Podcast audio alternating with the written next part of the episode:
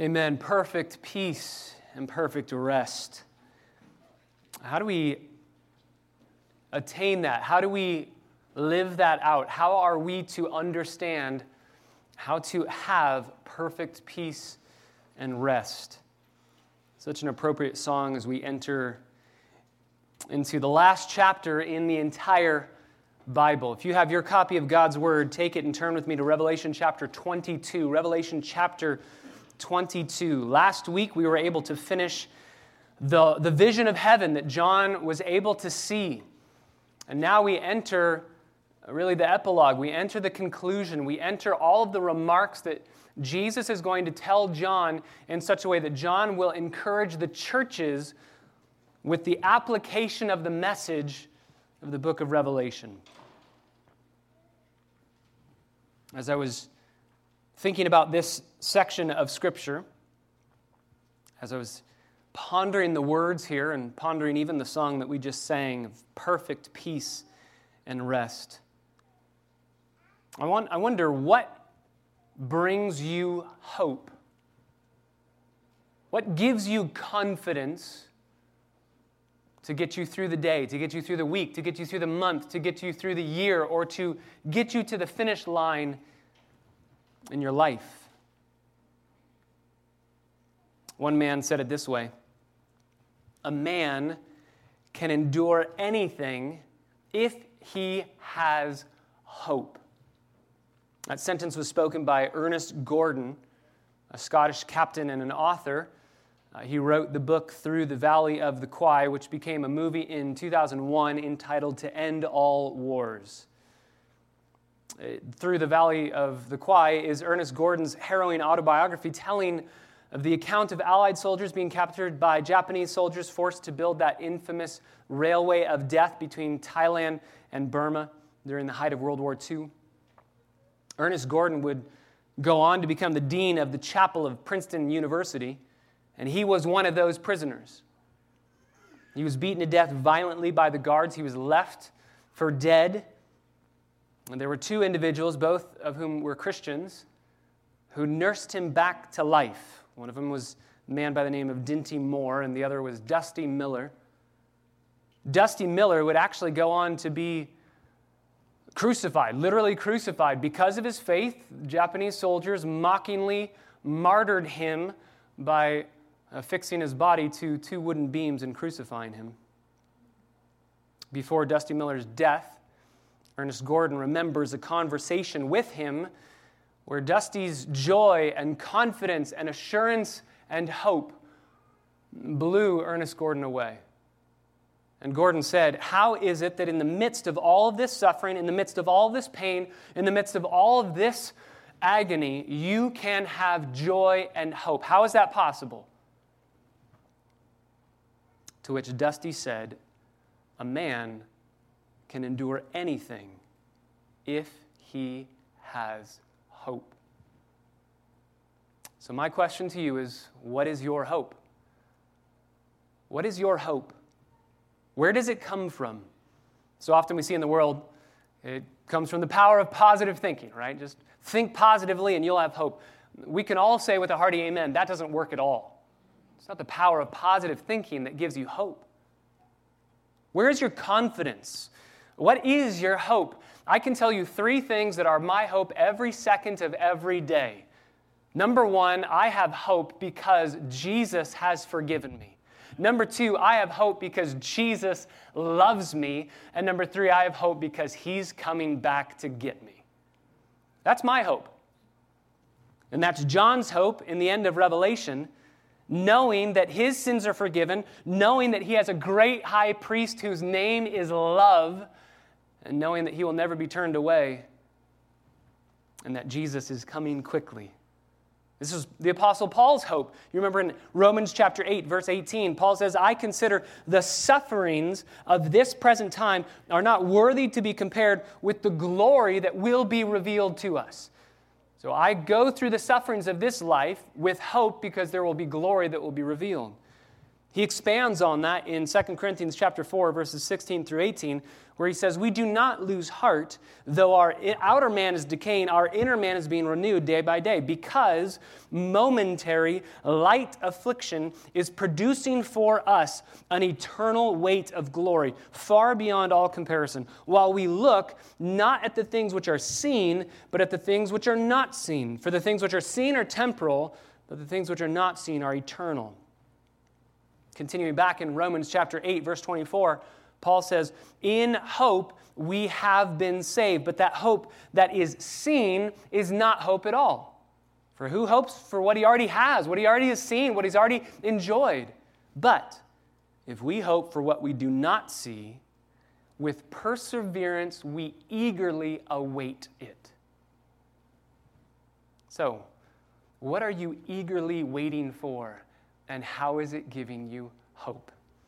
In our text this morning, we are going to see the beauty of the doctrine of Jesus' imminent return. He says that he's coming quickly. Some translations will say soon. He's coming soon.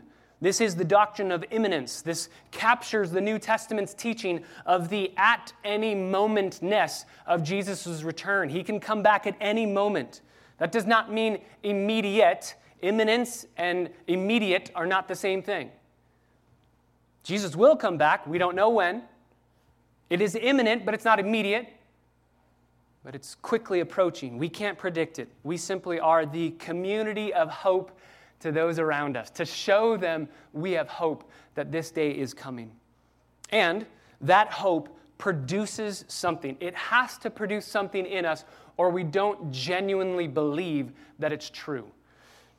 Romans chapter 13, verses 11 through 14. You can just write this down. We're not going to turn there. Romans 13, Paul says, because of the second coming, because of our hope in heaven, we need to be changed now. We should walk differently now. He talks about walking with decency. He talks about not in sensuality or in strife or in jealousy or in carousing or in drunkenness, but put on the Lord Jesus Christ because he is coming quickly. Titus chapter 2, verses 11 through 14. The grace of God has appeared, bringing salvation to all men, instructing us to deny ungodliness and worldly desires, to live sensibly, righteously, and godly in the present age, looking for the blessed hope and the appearing of the glory of our great God and Savior, Jesus Christ. So that hope produces a life change in us today. Peter says the same thing in 2 Peter chapter 3 verses 10 through 15 that because we know the day of the Lord is quickly approaching, we need to purify ourselves today. And as we come to the end of Revelation, John is going to hear Jesus say the exact same thing. Jesus is going to conclude this letter by saying, Three times I'm coming quickly, and three times there is something that must be produced in you because you know the truth of the book of Revelation. So, what I want us to do, we're going to take three weeks to finish this book, Lord willing. We are going to look at verses 6 through 7 this morning, then verses 18 through 15 next Lord's Day, and then 16 through the end of the chapter the following Lord's Day. But I want us to read the entirety of this epilogue every Lord's Day leading up in these three weeks so that we get the entire tone of the conclusion of the revelation of Jesus Christ. Revelation 22, verse 6. John writes, And he said to me, These words are faithful and true. And the Lord, the God of the spirits of the prophets, sent his angel to show his slaves the things which must soon take place. And behold, I am coming quickly. Blessed is he who heeds the words of the prophecy of this book. I, John, am the one who heard and saw these things. And when I heard and saw it, I fell down to worship at the feet of the angel who showed me these things. But he said to me, Don't do that. I'm a fellow slave of yours and of your brethren the, the prophets and of those who heed the words of this book. Worship God. And he said to me, Do not seal up the words of the prophecy of this book because the time is near. Let the one who does wrong still do wrong. Let the one who's filthy still be filthy. Let the one who's righteous still practice righteousness. And let the one who is holy still keep himself holy. Behold, I am coming quickly, and my reward is with me to render to every man according to what he has done. I am the Alpha and the Omega, the first and the last, the beginning and the end. Blessed are those who wash their robes so that they may have the right to eat of the tree of life and may enter by the gates into the city. Outside are the dogs, the sorcerers, the immoral persons, the murderers, the idolaters, and everyone who loves and practices lying. I, Jesus, have sent my angel to testify to you these things for the churches. I am the root and the descendant of David, the bright morning star. The Spirit and the bride say, Come. And let the one who hears say, Come. And let the one who is thirsty come. And let the one who wishes take the water of life without cost. I testify to everyone who hears the words of the prophecy of this book. If anyone adds to them, God will add to him the plagues which are written in this book. And if anyone takes away from the words of the book of this prophecy, God will take away his part from the tree of life and from the holy city which are written in this book. He who testifies to these things says, Yes, I am coming quickly. Amen. Come, Lord Jesus. The grace of the Lord Jesus be with you all. Amen. Father, what a privilege it is to open your word and to read. We, we can almost feel what John would have felt as he wrapped up this letter, as he heard your voice, wrote these words down, and then was told, Don't seal this up, but share this. Send it to the seven churches in Asia, Minor, in Asia Minor. Send it around the world. Let them know I am coming quickly, and let that produce in them a life change. God, we want to be transformed by the renewing of our mind this morning. We want the text to inform our hearts, our minds, our affections, our emotions, our wills. We want to be changed. But that's impossible apart from you doing that work of changing us. So, Father, we ask the, the prayer that we pray every Lord's Day that you would be pleased to work through your Holy Spirit. Holy Spirit, open our eyes to behold wonderful things from your law. Without you doing that work and giving us the gift of illumination, we will not understand what it is that we are to do with the words that we are hearing. So be our teacher, be our guide, be our greatest joy, our greatest satisfaction, our greatest treasure, and be our hope, both now and forevermore until we see you face to face. We pray in the name of Jesus, our Savior.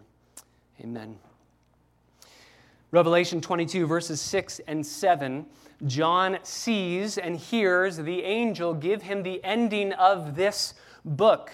And he says, The words are faithful and true. The Lord, the God of the spirits of the prophets, sent his angel to show his slaves the things which must soon take pass, or quickly take pass, take place, come to pass.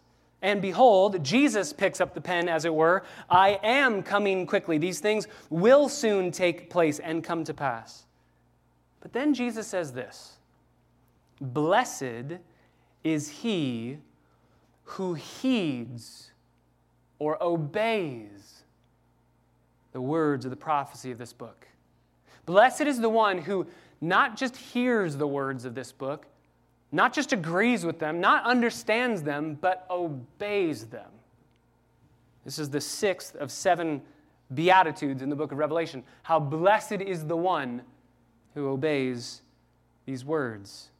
So we have to ask the question how do you obey these words? How do you obey the book of Revelation? I understand Revelation chapter 2 and 3. That one seems easy to apply, to obey. Revelation 2 and 3, the seven letters written to the seven churches in Asia Minor, that makes sense. God told them things that they needed to do, things they needed to stop doing. We can obey that. But how do you obey a vision of a great prostitute riding on a beast. How do you obey that? How do you obey chapters 6 through 21? How do you obey these things? That's the question we have to ask ourselves both today and next Lord's Day.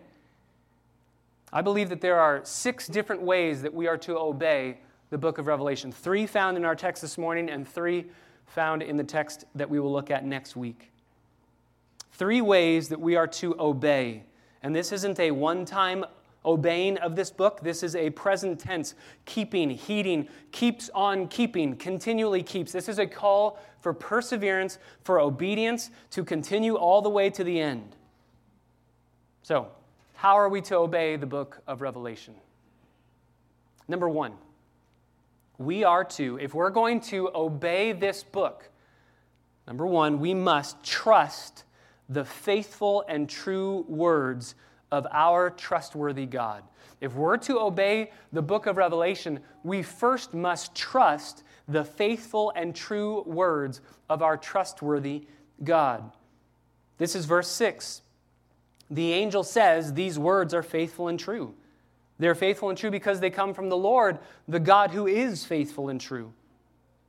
These words will come to pass. These words are as good as done. There's no way that it will not happen. It would be tempting for us to think, well, maybe it's going to happen, but not in the way that it's going to happen. Or think of all that we've looked through, the good and the bad. Think of all the terrible acts of judgment that we've seen over and over and over again as we've studied this book. It'd be tempting for us to, to say, well, that's just an allegory for evil, and evil will lose. It's not actually going to happen the way that it's being described with the, the demon like locusts and all these different things. That's not the way it's going to happen. But here, at the end of the book, God says, this is exactly how it's going to happen. Maybe it's the good. Maybe as we've looked at the good, we've meditated on the good of heaven, the hope that we have in heaven. We've meditated on that hope for the last month and a half. I think as we read verse 6, there should be a pause in our hearts because John has to be reassured that this will actually happen. It's almost as if it's too good to be true. And so the angel says, I know it seems like this is impossible, but it's going to happen. Are the promises of heaven so amazing in your hearts and in your minds that you need reassurance? Trust me, it will happen. John has heard such massively glorious statements. A.T. Pierson says it this way In the end, there will be no more curse, which is perfect restoration. The throne of God and of the Lamb shall be in it, which is perfect administration. God's saints shall serve him, which is perfect subordination. They shall see his face, which is perfect transformation. His name shall be on their foreheads, which is perfect identification. There shall be no night there, and no candle there, and no light or sun there, for the Lord gives light to them, which is perfect illumination, and they will reign forever and ever, which is perfect exaltation. Maybe that seems too good to be true, and the angel says to John, I know it seems that way, but it's going to happen. Wilbur Smith says it this way All the glorious purposes of God ordained from the foundation of the world have now been attained. In the end of this book, we've seen the culmination of all of human history now attained. The rebellion of angels and mankind is all and finally subdued as the King of Kings assumes his rightful sovereignty. Absolute and unchangeable holiness characterizes all within the universal kingdom of God. The redeemed, made so by the blood of the Lamb, are in the resurrection and in eternal glory. Life is everywhere, and death will never intrude again. The earth and the heavens both are renewed. Light, beauty, holiness, joy, the presence of God, the worship of God, service to Christ, likeness to Christ, all of these are now abiding realities. The vocabulary of man, made for life here, is incapable of truly and adequately depicting what God has prepared for those that love him. And that's why the angel says, I know it seems like there's no way this will ever happen, but it's going to happen. And that's the way we obey this book. First, we obey by saying, We believe it's going to happen. We trust that it's going to happen. And if you're here this morning and you wonder, is this the actual way that human history will end? Is this the actual ending for everything that we see? Is this how it's all going to go down? The angel puts a divine stamp of approval, of authority, and of trustworthiness on this book. When he says, The words are faithful and true, and the Lord, the God of the spirits of the prophets, sent his angel to show his slaves the things which must soon take place or must soon come to pass. The angel is telling John, you need to hitch the book of Revelation to all of the Old Testament prophets and prophecy. Hitch the book of Revelation to all Old Testament prophets and prophecy. The same prophets and the same prophecies that were given in the Old Testament, the same God that brought those to pass will bring Revelation to pass. So, my question to you is in what way were the Old Testament prophecies about Jesus true? Think about this. In what way were the Old Testament prophecies about Jesus true? Was it just vague, general, this is going to happen, but we don't really know specifics of how it's going to happen? No.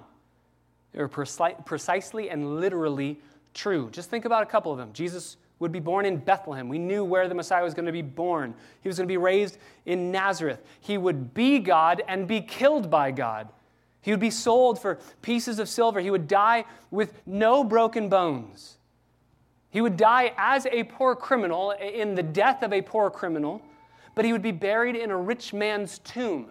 The list goes on and on and on, but every single prophecy about Jesus, specifically written in the Old Testament, was specifically fulfilled in the New Testament. And that's why this angel says, just the same way that the Old Testament prophets wrote down a prophecy about the Messiah, and it came true perfectly, literally, and specifically, so, so too this book, in every single detail, is going to come true specifically, literally.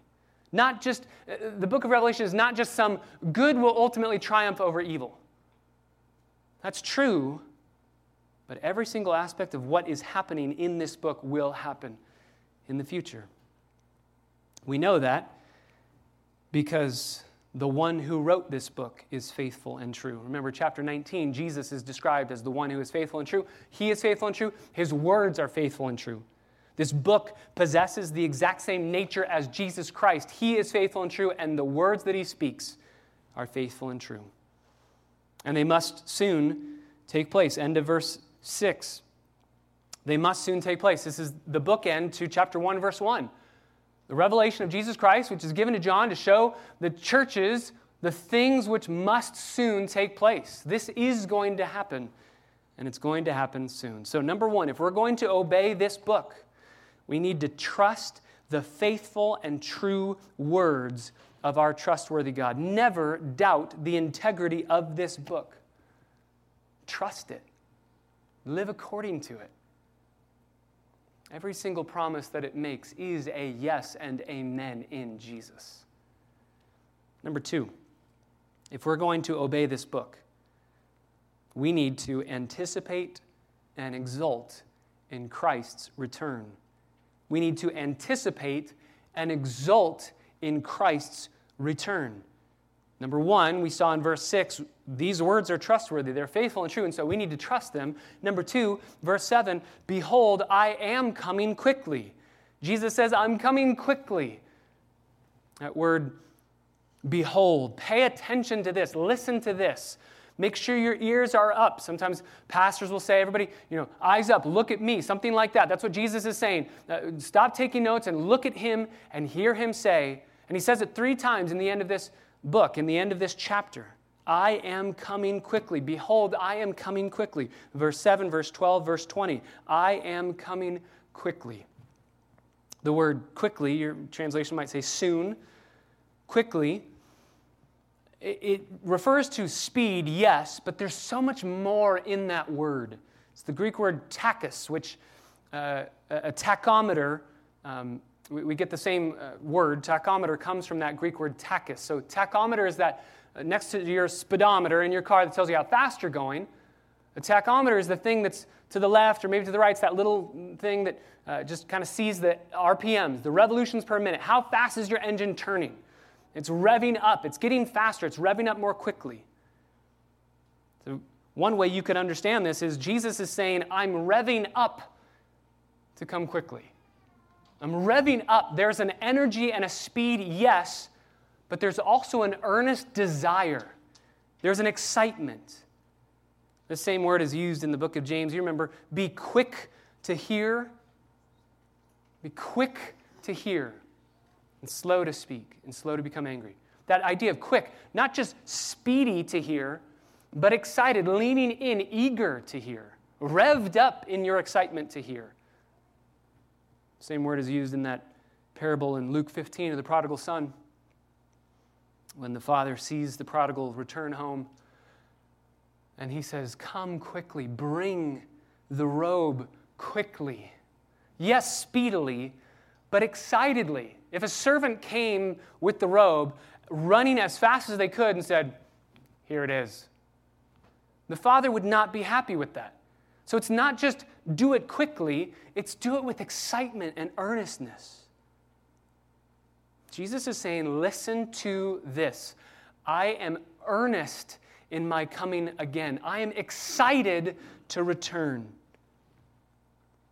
He wants to be with you. That's what John 17 says, right? Remember in John 17, he prays, Father, I desire that those whom you have given to me be with me where I am. And if they don't die to be with me, I want to go to get them. Brothers and sisters, do you realize Jesus is excited to come get you? My question is are you excited to be with him? He cannot wait to come get you. Are you excited to be with him? What word would you use to describe your Christian life? Today, think about it today. Would you say that your Christian life is characterized by being zealous, by a, an eagerness, an earnestness, by being hungry for the things of the Lord, being devoted to the things of the Lord, being sacrificial with others, serving others, steady, consistent, diligent, faithful? How would you describe your Christian walk? Maybe on the other side, you might say more on the end of sluggish, inconsistent, lethargic. The doctrine of the imminence, the imminency of Christ, his return, the imminent nature of him coming back. That doctrine is meant to wake us up with eagerness. He's coming to get you. Do you want to be with him? How important is the reality of his second coming to you? How often do you speak with your friends of the second coming? How often do you sing, listen to songs, sing in your car on the way to work? How often do you sing songs about the second coming? I think that there are two dangers for believers. You can go to one of two sides of the extremes. One is we only ever always look at the first coming of Christ. Now, the first coming of Christ is imperative. It's absolutely necessary. We need the birth, the death, the resurrection, and the ascension of our Savior. We need that. But oftentimes, I, I, in conversation with believers, I see believers just terminating on the first coming of Christ. Who really cares about the second coming? It'll happen when it happens. I don't really care about it, and it doesn't impact my life at all. I'm just focused on the first coming of Jesus Christ. I would just plead with you. The first coming of Jesus Christ is not complete if we just leave it there and we don't long for and look for and exalt in and anticipate the second coming of Jesus. There's another danger. Sometimes we only focus on the first coming to the negation of the second. Sometimes we do the opposite. There's some people who are so focused on the second coming that they forget the first coming has massive ramifications for the way we live life up until the second coming. And these people tend to do that newspaper exegesis that we've talked about, right? Where every new current event thing has to be an end times reality. Uh, COVID vaccination has to be the mark of the beast, right? This is that, that newspaper exegesis because people are so focused on only the second coming to the negation of the first, and the way that the cross and the resurrection and the ascension changes their lives today. What we need to do is marry both of those together. That's what Jesus did. That's what Christ did at the ascension. You remember, he ascends into heaven, he ascends from the Mount of Olives, and the very first thing that's said from the angels to the people who are there at the Mount of Olives at the ascension, the very first thing that's said is, He's going to come back the same way that he left. He's coming back again. Now take that message. You've already seen the cross, you've already seen the empty tomb, you've now seen the ascension. Now take this message with you into Jerusalem, Judea, Samaria, and the uttermost parts of the earth. He's coming back again. Marry both of those. And if you do marry both of those, the first coming and the second coming of Jesus, it changes everything. It changes everything in the way that you live your life. It changes the way that you think about waking up every morning and the job and responsibility you have as a follower of Jesus.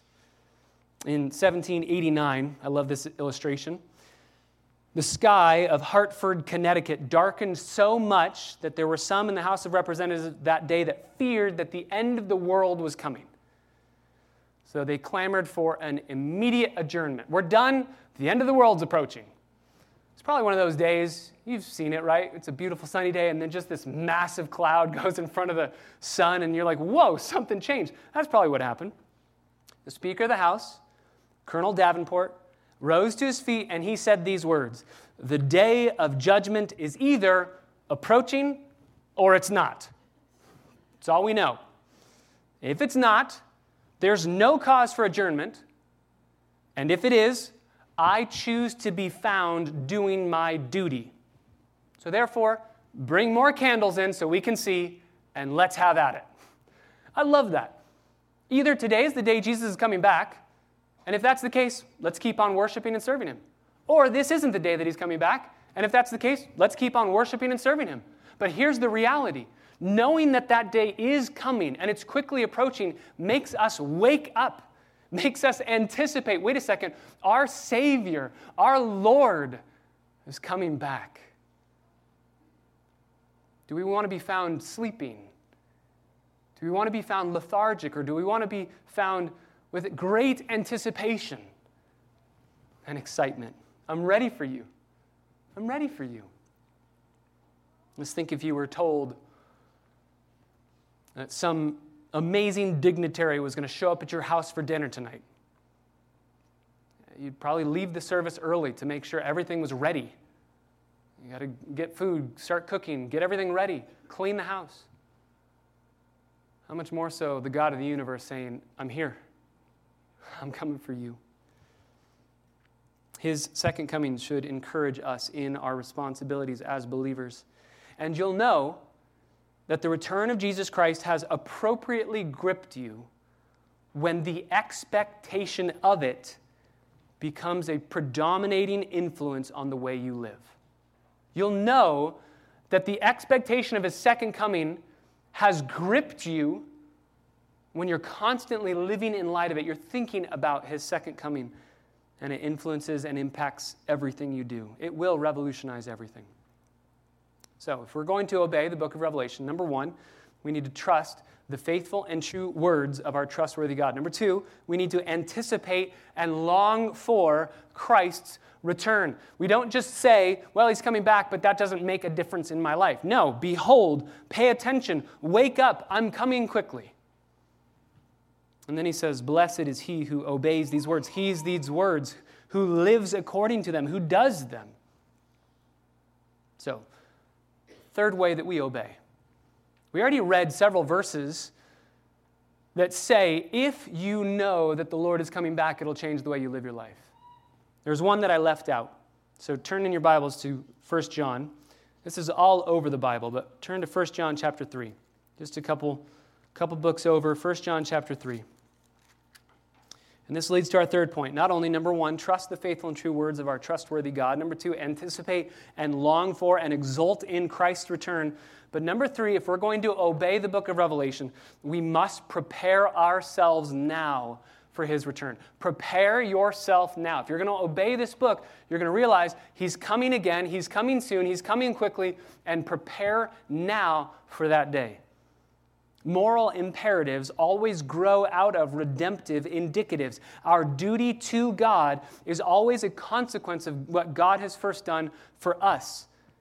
And so, what you believe will always determine how you behave. And if you behave contrary to what you claim to believe, then you don't really believe it. For instance, 1 Corinthians 15. The entire argument of Paul is that there is a resurrection from the dead. And therefore, after much ink has been spilled, all the way into the verse 58, he says, Therefore, because we know there is a resurrection from the dead, we know there is a judgment in the afterlife, we know there are rewards for those that have lived according to God's word. We know those things. Therefore, we live differently. Be immovable, be unshakable. You know that your toil is not in vain. Labor hard. The moral imperative grows out of a redemptive indicative. The return of Jesus does the same thing. 1 John chapter 3 verse 1. See, behold, it's a similar word to what Jesus said in Revelation 22. Behold, pay attention to this. Look at how great a love the Father has given to us. Literally, the how great a love, you could translate that with the words in the Greek to of what country this love is from. See of what country. This is out of this world kind of love. There is no love like this love. And He has given it to us. He's bestowed it on us. We didn't earn it, we didn't deserve it, we didn't merit it. He graciously gifted us love. And we've been called children of God. And such we are. Such we are. Again, it's almost a reality that's so amazing. It's too good to be true. And so John says, This is what he said about us. And by the way, it's true. It's true. And it's because of this the world doesn't know us because it didn't know him. We've been adopted out of this world into the family of God, and therefore, we're in a completely different family, and our old family doesn't recognize us anymore. Our old family doesn't understand who we are, why we love the things we love, why we hate the things we hate. We have a foreign, alien love upon us, so we have become foreign and alien to this world around us. We bear the family name of God Himself, and so we live differently than the world. But that's okay. It's okay not to be loved and accepted by the world if we are loved and accepted by the Lord.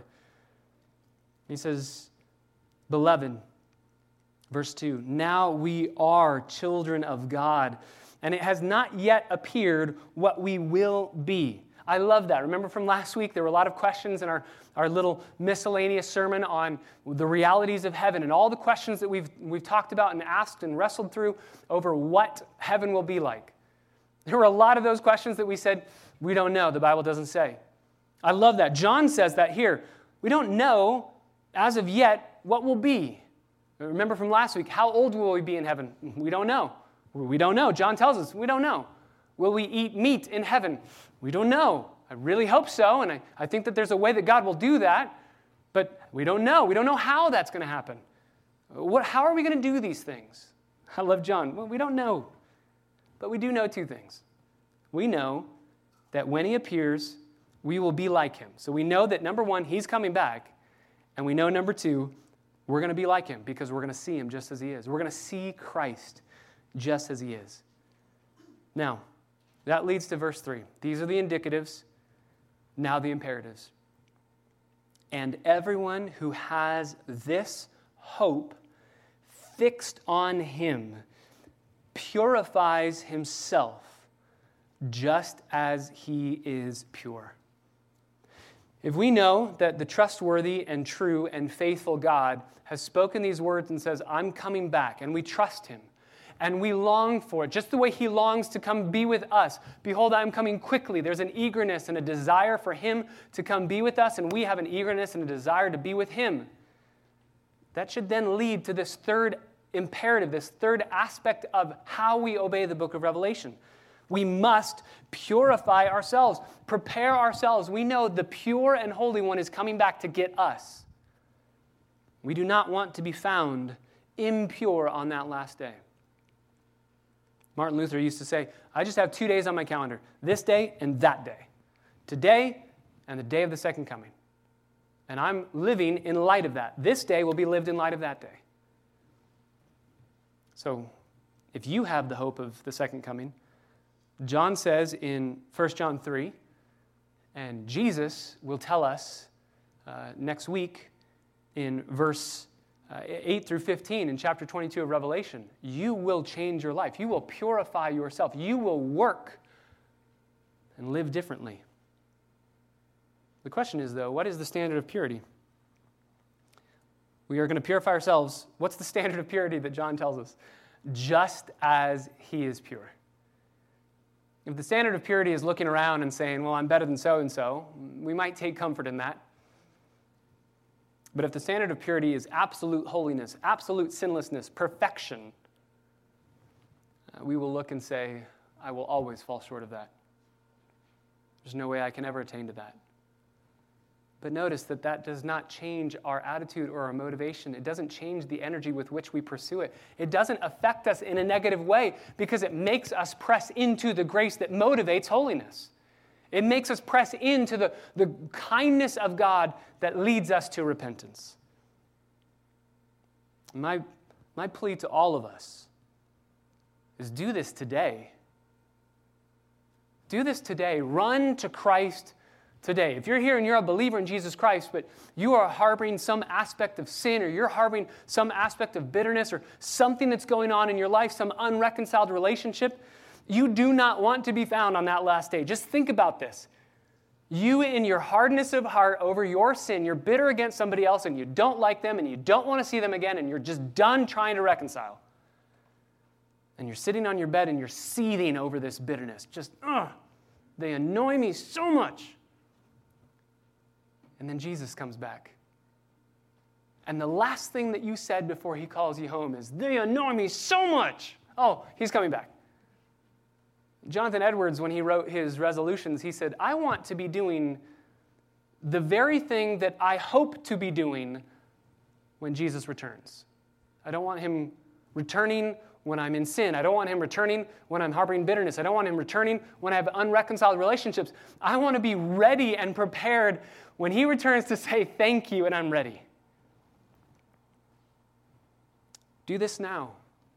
Brother, sister, if you are in any place where you, you know the Holy Spirit, even now, is encouraging your heart to deal with something, deal with it now in light of the second coming.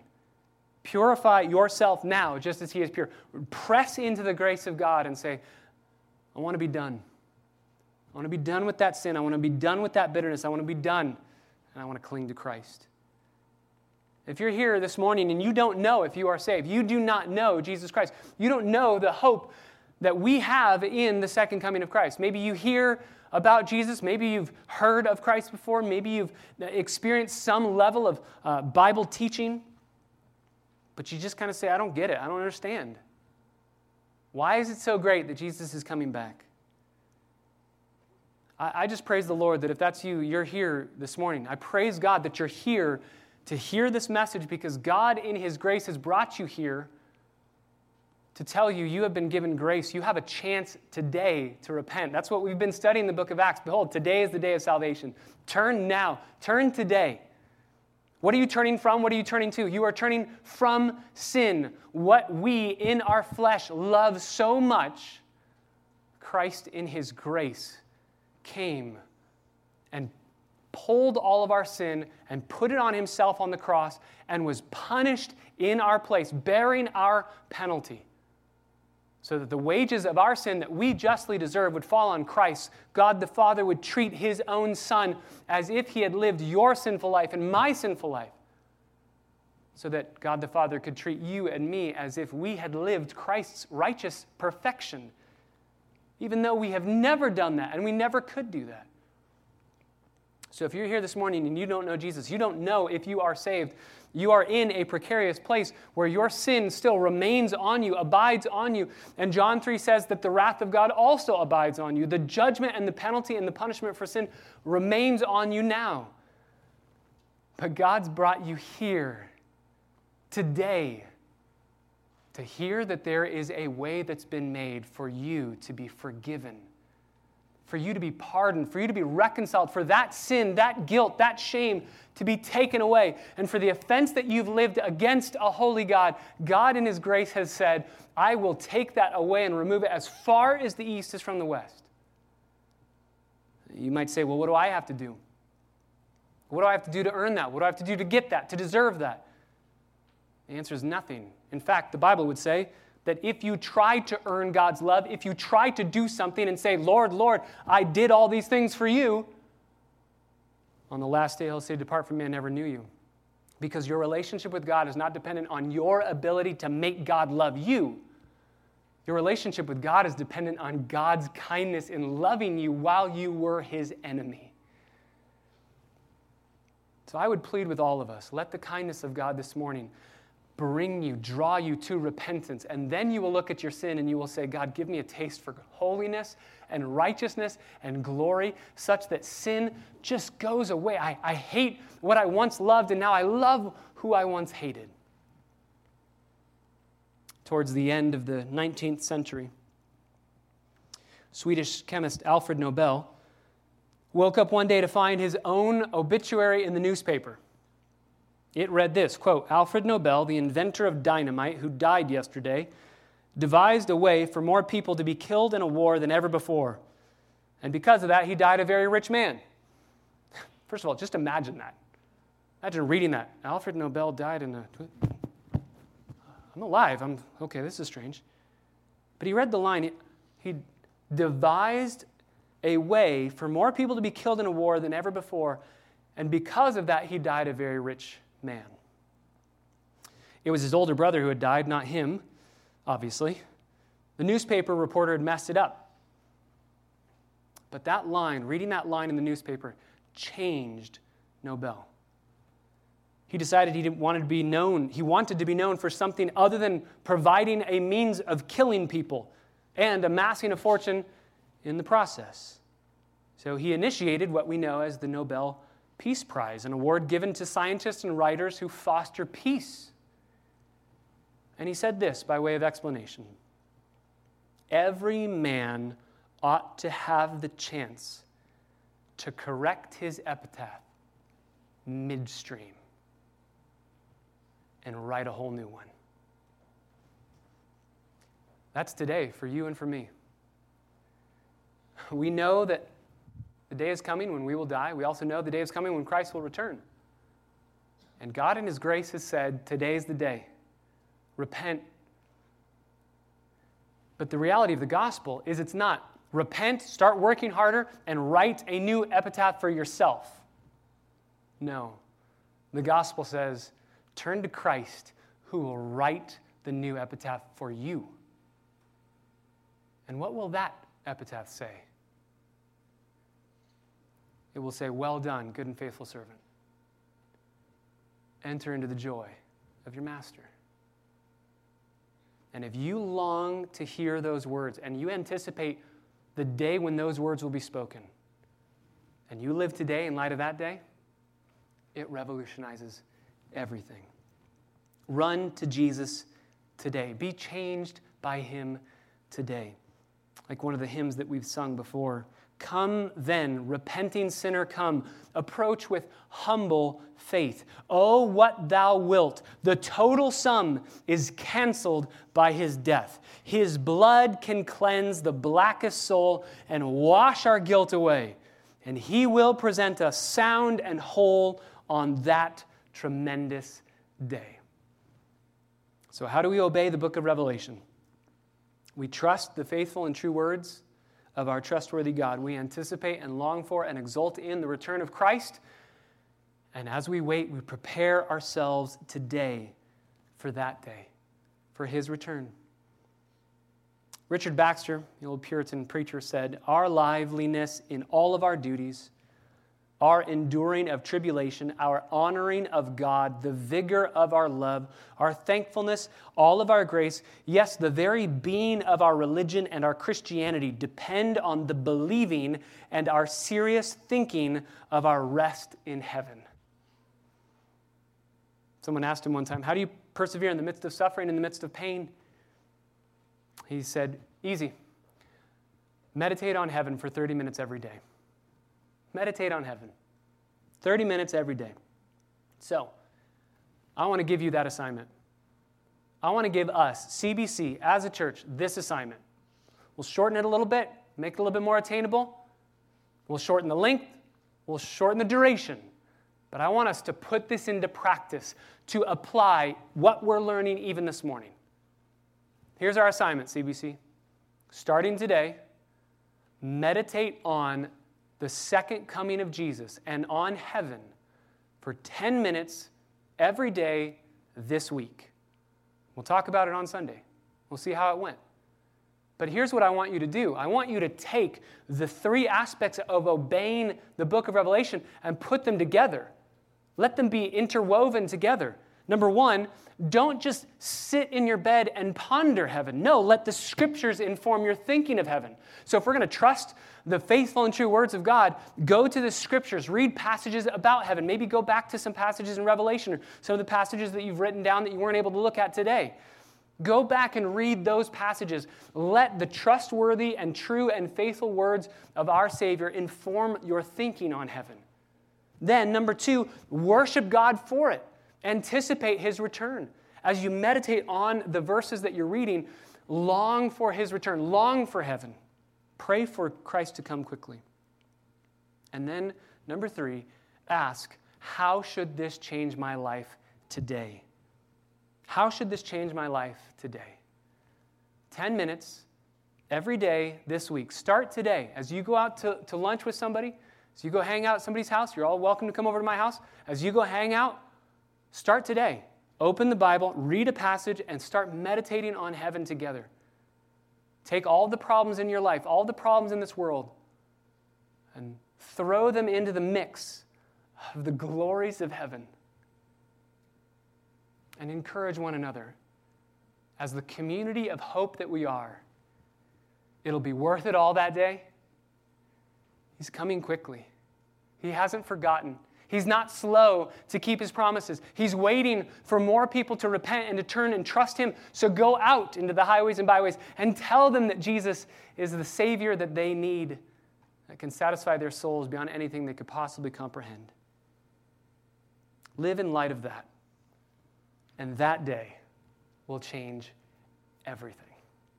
Father, we thank you so much for your word that is so powerful, so practical we thank you for the gospel that changes us from the inside out. We don't have to look at the end of our life and say, okay, I need to make the changes on my own strength. Yes, we work as believers and we work hard as believers. But we work hard knowing that it is you who is at work in us, both to will and to work for your good pleasure. So, Father, we want to confirm these realities to our hearts this morning. We want to plead with you as we sing, as we rehearse the gospel in our own lives. We want it to change the way we live today.